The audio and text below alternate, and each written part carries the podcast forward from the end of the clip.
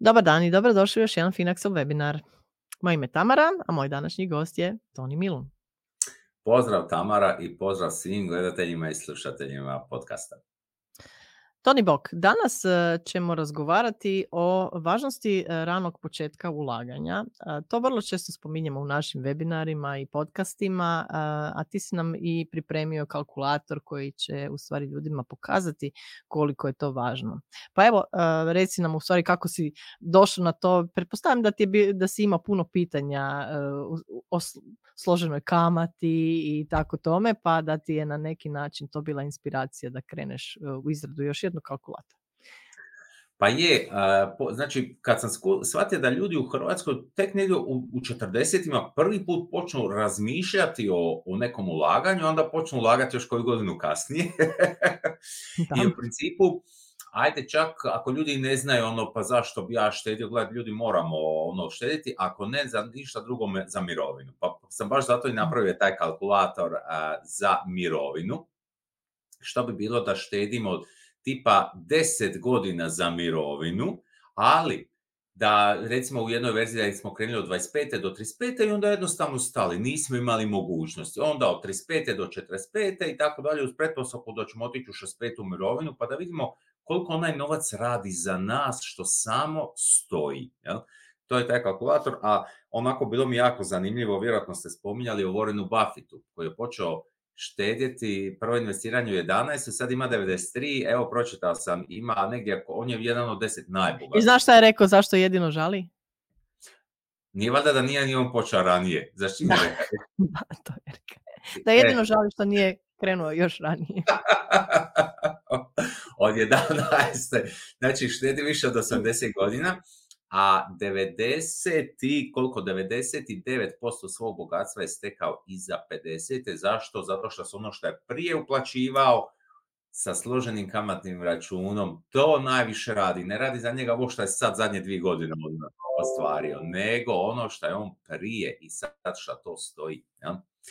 To je to ja isto relativno, ja isto nisam do, u svojima 30 razmišljao o štednji, mada bila ono stambena štenja koja je imala velike državne poticaje, jel, to me je potaklo, ali ono nisam ima tu neku percepciju, a, isto mi je sad žao, jel, šta, šta nisam, možda bi se umirovio Tamara, sad.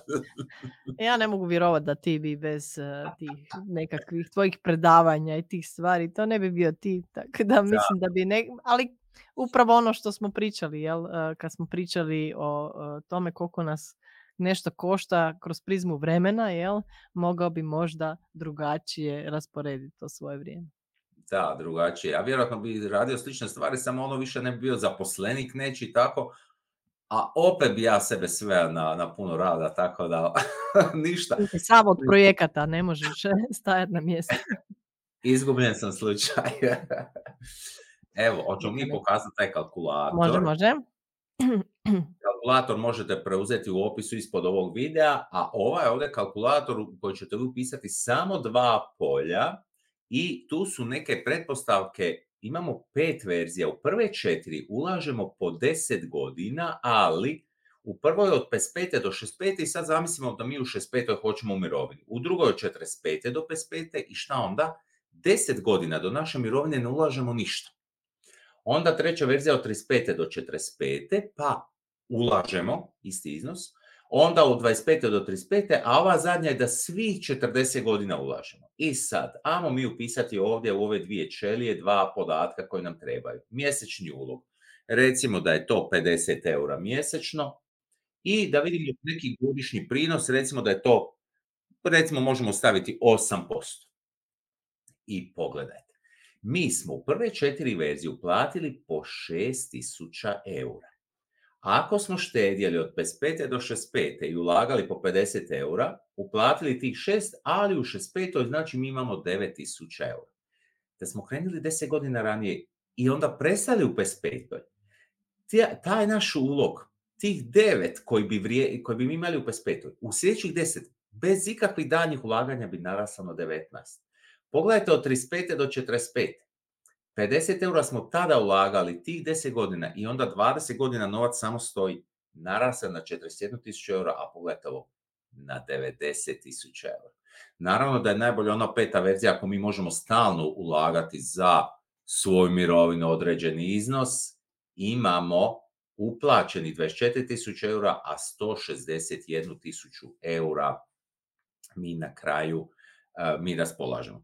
Neko će reći, ok, postoji inflacija. Može. Prosječna godišnja inflacija je 2,5%. A sad ću vam reći kako, kako mi možemo u pomoću ovog kalkulatora odnosno uvrstiti inflaciju. To znači da prinosno da nam neće biti 8%, nego oduzmimo tva, ta 2,5, popišemo 5,5 recimo.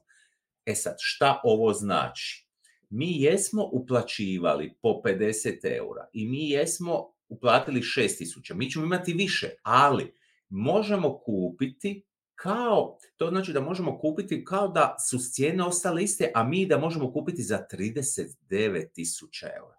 Znači, ovo, e, pardon, ovdje šest će, ja ću staviti da imamo još decimalo da se vidi da je ovo pet i Znači, u svakom slučaju, vidi se da je ulaganje što ranije krenemo, da na kraju taj novac jako raste. Znači, puno je bitnije ranije krenuti nego recimo neko dulje vrijeme ulagati. Jel? Po mogućnosti, evo ako mladi ovo gledaju, krenite u svoje 20 i nekoj ako možete i ne trebaju bi veliki iznosi, 10, 20, 30 eura kad stignete, a onda će vam to lagano postati navika. Vidite, ovdje su grafovi koji pokazuju koliko, s koliko novca raspolažemo ako smo u 65. godini, ako smo ulagali od 25. do 65. a pogledajte od 25. do 35. vidite tu se i grafički za ove koji su vizualni tipovi, vidite koliko je veći taj stupac. Naravno najveći ovaj ovdje.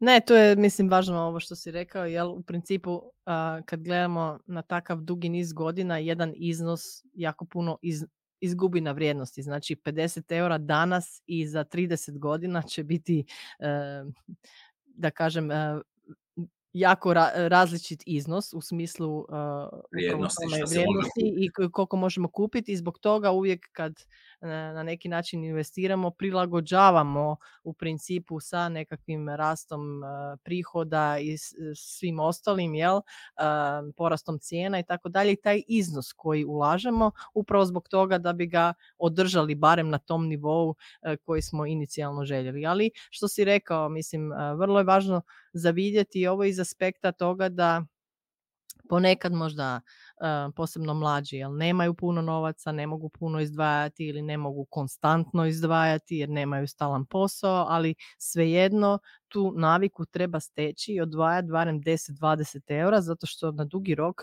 to upravo u ovom grafu možemo vidjeti koliko znači. Jel? I u onom trenutku kad čovjek dobije stalno zaposlenje i kako mu prihodi rastu, tako može i prilagoditi te svoje investicije. Da, evo nadam se da, ovo, da će ovo potaknuti neke da, da počnu razmišljati što prije o štenju, ulaganju, investiranju, pa ono, makar za mirovinu ako ne znate za šta treba, ali uvijek, uvijek dobro dođu, uvijek budu neki troškovi, ovo je ono, kupiti auto, a, evo ja moram priznati da sam ja auto kupio u kešu dva puta, ali samo radi toga što sam onaj prvi auto kupio u kešu kod ono totalno kantu sa neku kupio i u međuvremenu štedio i investirao, ulagao i onda od ušteđevine kupovao auto. Evo, meni se to isplatilo. Ono, ne, ne spadam u onu skupinu klasičnih Hrvata koji kupuju auto na kredite ili leasing. Pa da, mislim i to je sad cijela jedna druga tematika, jel, iz te perspektive da auto da kažemo, stvar koja najbrže gubi na vrijednosti, jel onog trenutka kad novi auto izađe van iz autosalona i tih nekih prvi dve, tri godine on užasno puno izgubi na vrijednosti, znači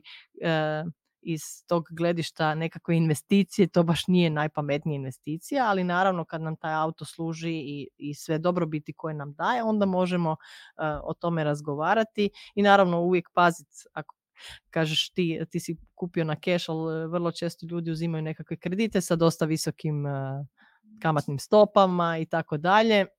I onda zaista treba razmišljati je to više nekakav statusni simbol, pa to kupujemo iz tog razloga ili zaista ćemo iskoristiti tu vrijednost koju ovaj, dajemo za auto.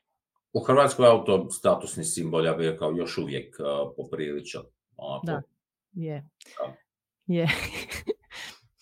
to ćemo tužni smajlić tu staviti. Da, tako je kako je. Ovaj, nadamo se da uz sve te naše edukacije i uh, trud, uh, financijsko opismenjavanje ćemo na neki način ljudima uh, vidjeti da uvijek postoji izbor, jeli možda neke stvari mogu malo drugačije nego što na što, kao što su navikli do sada. Tako da, uh, Toni, puno ti hvala na ovom još jednom uh, jako važnom kalkulatoru. Uh, nadam se da će nas dosta mladih, kao što si rekao, gledati, ali isto tako i oni koji nisu više u svojim 20. i 30. moramo napomenuti da uvijek je bolje krenuti danas ako još niste, jer znači svaki taj dan još uvijek će vam na neki način s ovog gledišta vremena znači puno značiti i znamo kad govorimo o mirovini da se starosni vijek povećava, da ljudi sve duže žive, što znači da nekakav prosječni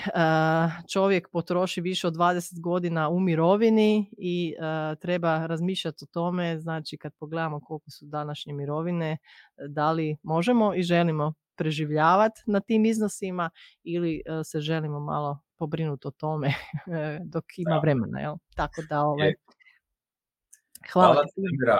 Tamara na poziv, samo da napomenu, ti e, rekla si koliko su mirovine za one koji ne znaju, jer ima puno ljudi koji ne znaju. Ispod 500 eura je prosječna mirovina. Evo, čisto da znate. Da, da. Pa s aspekta posebice recimo koliko zarađujete u e, neko vrijeme jel, e, i tamo pred mirovinu kad vjerujem da imate dosta visoke prihode u smislu tog životnog vašeg raspona i radnog vijeka, jel, to obično bude pa gotovo trećina, jel, nekakve prosječne plaće, jel, tako da znači da se standard e, naglo srozava ukoliko nemamo načina da popunimo tu nekakvu rupu jel, između onoga naš, onih prihoda na koje smo navikli i onoga što, ga, što nas očekuje u mirovini. Je. Hvala ti Tamara na pozivu. I Hvala i tebi, Bog.